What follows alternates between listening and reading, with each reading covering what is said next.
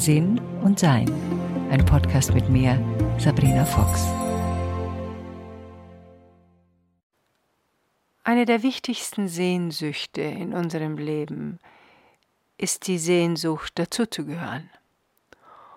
Und dieses Gefühl ist etwas, was lebensnotwendig ist, besonders in unseren ersten jungen Jahren, wenn wir als Seele in diesen menschlichen Körper kommen, in eine Familie, die wir uns vorher sehr sorgfältig ausgewählt haben, und zwar nicht nach dem Kriterium Ponyhof, sondern nach dem Kriterium, was möchte ich auf diesem Seelenweg, auf diesem Leben, das ich mir jetzt gestalte, auch erreichen an Weisheit.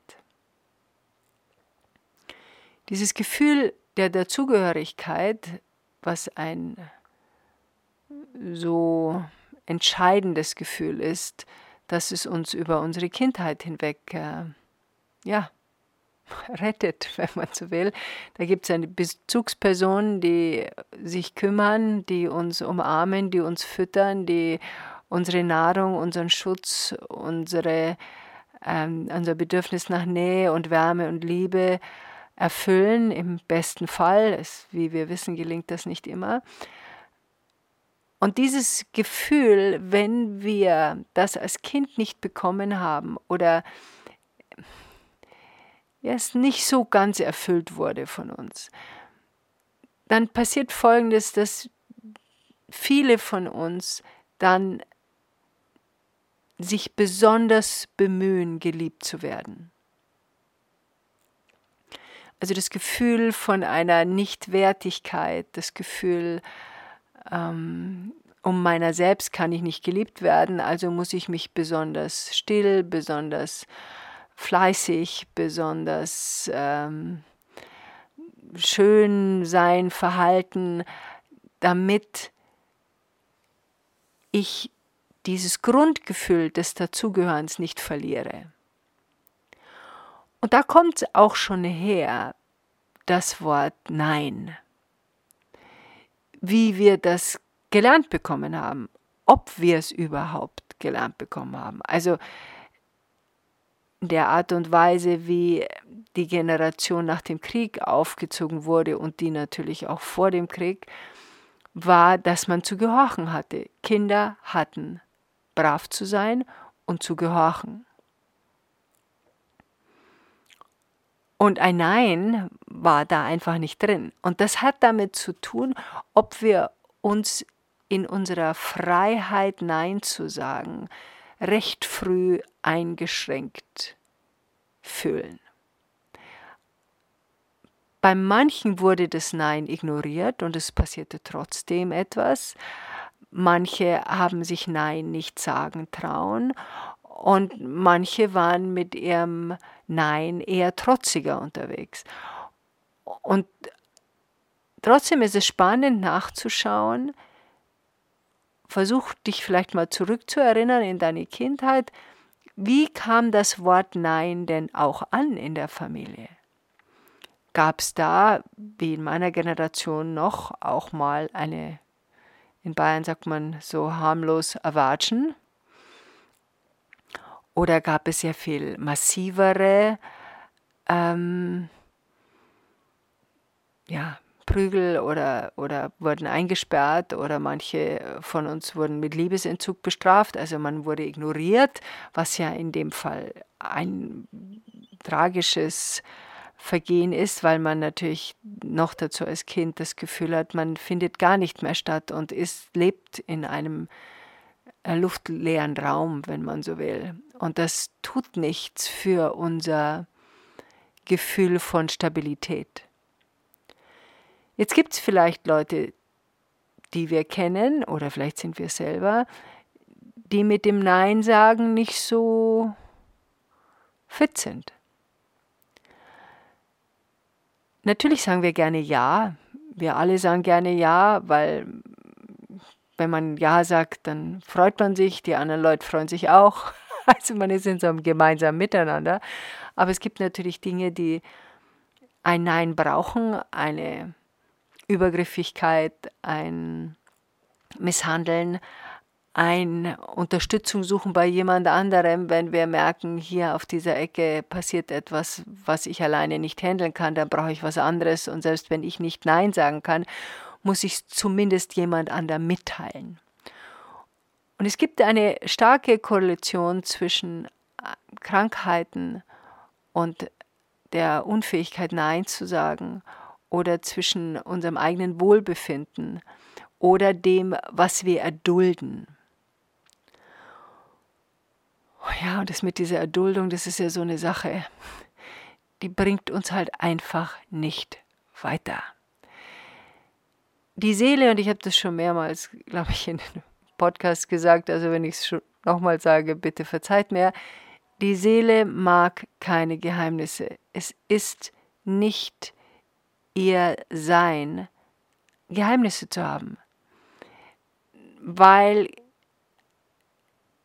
die Seele sich ein offenes Sein, sich in einem offenen Sein entfalten kann. Und nur da, sonst wird sie ja verengt, verkleinert, dichter.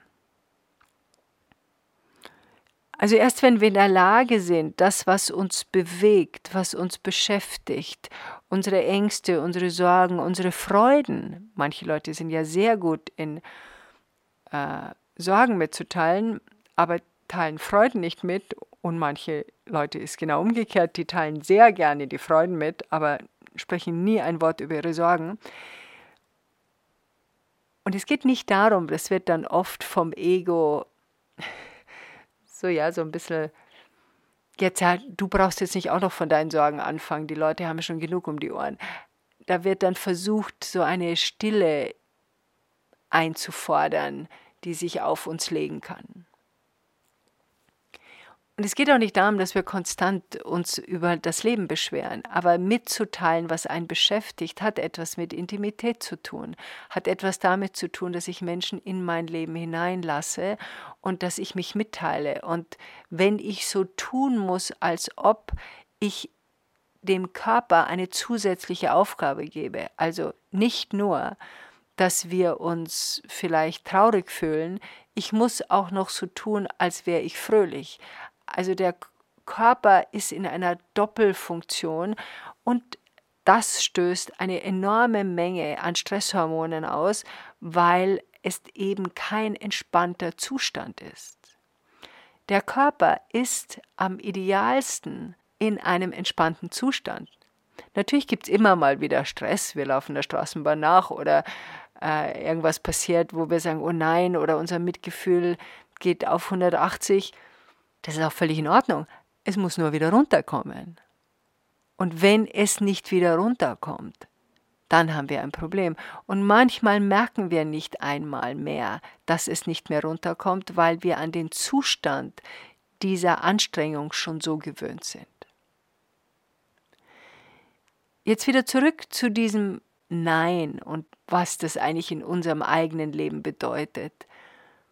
Es gibt so eine sehr schöne Übung, dass man abends, bevor man ins Bett geht, sich zur Selbstreflexion die Frage stellt, wo habe ich heute Ja gesagt, wo ich eigentlich lieber Nein gesagt hätte?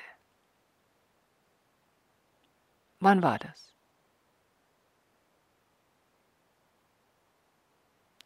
Und wozu habe ich das gesagt? Weswegen tue ich das? Was befürchte ich oder was erwarte ich davon?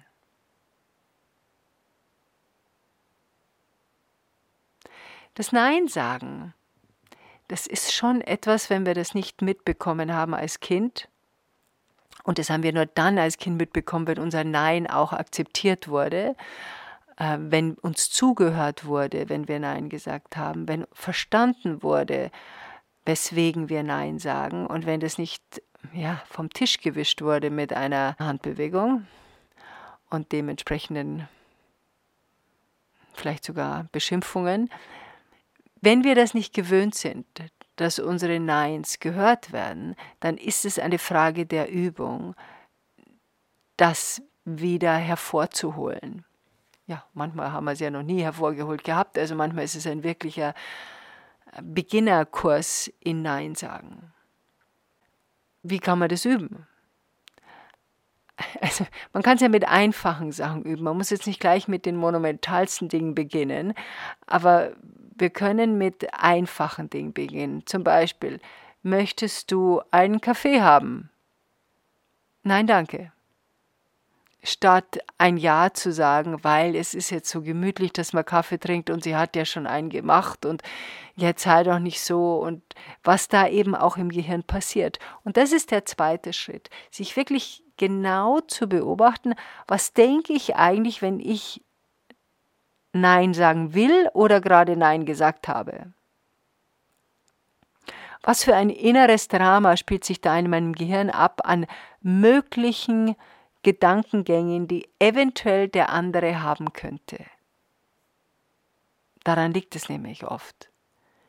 Wir nehmen an, wir können wissen, was der andere genau denkt, und da wir nicht wollen, dass der andere über uns wie immer denkt, versuchen wir das Denken zu manipulieren und dementsprechend anders zu handeln, dass der andere denkt, Mai, die Sabrina, die ist schon sehr nett, gell?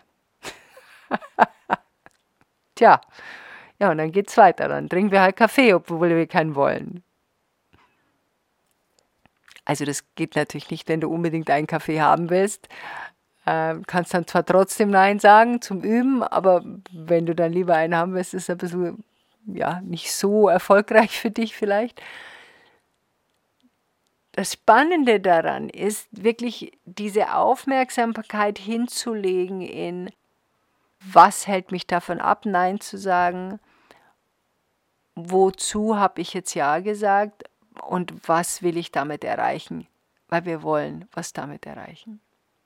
Und übrigens, wenn wir einmal Ja gesagt haben, heißt es noch lange nicht, dass wir auch da bleiben müssen. Also ich kann Ja sagen und wenn mir dann einfällt, oh shit, jetzt habe ich doch Ja gesagt und ich übe doch gerade authentisch in mich einzuspüren, ob ich das auch wirklich will, ob alles in mir sagt, ja, das möchte ich. Und jetzt kriege ich ein blödes Gefühl und mir wird schwer und ich denke mir, nein, jetzt habe ich doch glatt wieder Ja gesagt. Dann kann man das zurücknehmen und sagen, du pass auf, es ist meine Angewohnheit, manchmal zu schnell Ja zu sagen. Ich bin mir jetzt das nochmal durch den Kopf gegangen. Ich muss das leider absagen. Das sind Entscheidungen, die wir uns dann nicht mehr zutrauen, wo wir das Gefühl haben, jetzt habe ich doch schon mal Ja gesagt, jetzt kann ich dann doch nicht mehr Nein sagen.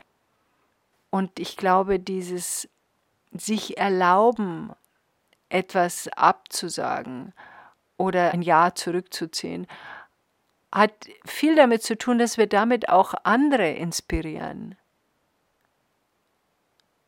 etwas zurückzuziehen, wenn sie merken, ach nee, was habe ich jetzt da gerade gemacht? Wenn wir spüren, tief in uns spüren, das ist nicht, was gut ist für mich oder was ich will. Da beginnt häufig dieser innere Dialog genau zu diesem Punkt über Egoismus und Nein sagen. Und ja, es ist schön, wenn wir helfen und unterstützen, aber nein, wir müssen auch dafür sorgen, dass es uns selbst gut geht, weil sonst sind wir keine Unterstützung für andere. Wir müssen unser eigenes Energiefeld in einem gesunden, harmonisch schwingenden Zustand lassen, damit wir auch angenehm für andere Leute sind, unterstützend für andere Leute sind, weil sonst sind wir es nicht. Nein, ist ja ein faszinierender Prozess, eben besonders im Hirn. Und je mehr wir in der Lage sind, unsere Ja's und unsere Neins deutlicher zu erkennen, desto leichter fällt es uns, auch uns selbst zu vertrauen. Ja, da mögen uns halt bestimmte Leute nicht mehr. Die Leute, die uns dann nicht mehr mögen, die mochten uns auch nur vorher, weil wir zu ihrer Verfügung standen. Aber die mögen uns nicht wegen unserer Selbstwillen, sondern wegen unserer Arbeitskraft, wegen unserer, hm, auf so und so kann ich mich verlassen, die ist immer da, wenn ich sie brauche. Das ist aber keine gegenseitige Wertschätzung, das ist ein Ausnützen. Das ist was anderes. Es hat mit Wertschätzung leider, leider gar nichts zu tun. Ich habe gelernt, wenn ich in Phasen bin, wo ich nicht genau weiß, tut mir das gut, tut mir das nicht gut, stelle ich mir eine Frage. Und die Frage ist, macht es mein Herz auf oder macht es mein Herz zu? Und diese Entscheidung, ob es das Herz aufmacht oder ob es zumacht, ist, finde ich, sehr einfach herauszufinden.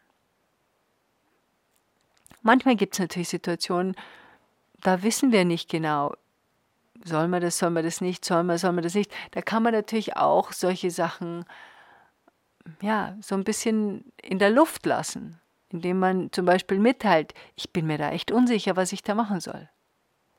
Haben wir diese Unsicherheit dauernd, dann haben wir ein Entscheidungsproblem. Das ist wieder was anderes. Aber hier geht, dann glauben wir, wir wollen auf gar keinen Fall einen Fehler machen ich glaube halt nicht, dass wir Fehler machen können. Ich glaube, dass alles, was wir tun, uns dorthin bringt, wo wir Weisheit und Erfahrung sammeln wollen. Und eben auch ein Nein, das halt ein bisschen Übung braucht, hilft uns auch, mehr Weisheit zu sammeln. Und besonders dann, wenn wir es aussprechen. Und wir uns damit sehr viel wohler fühlen. Enjoy live.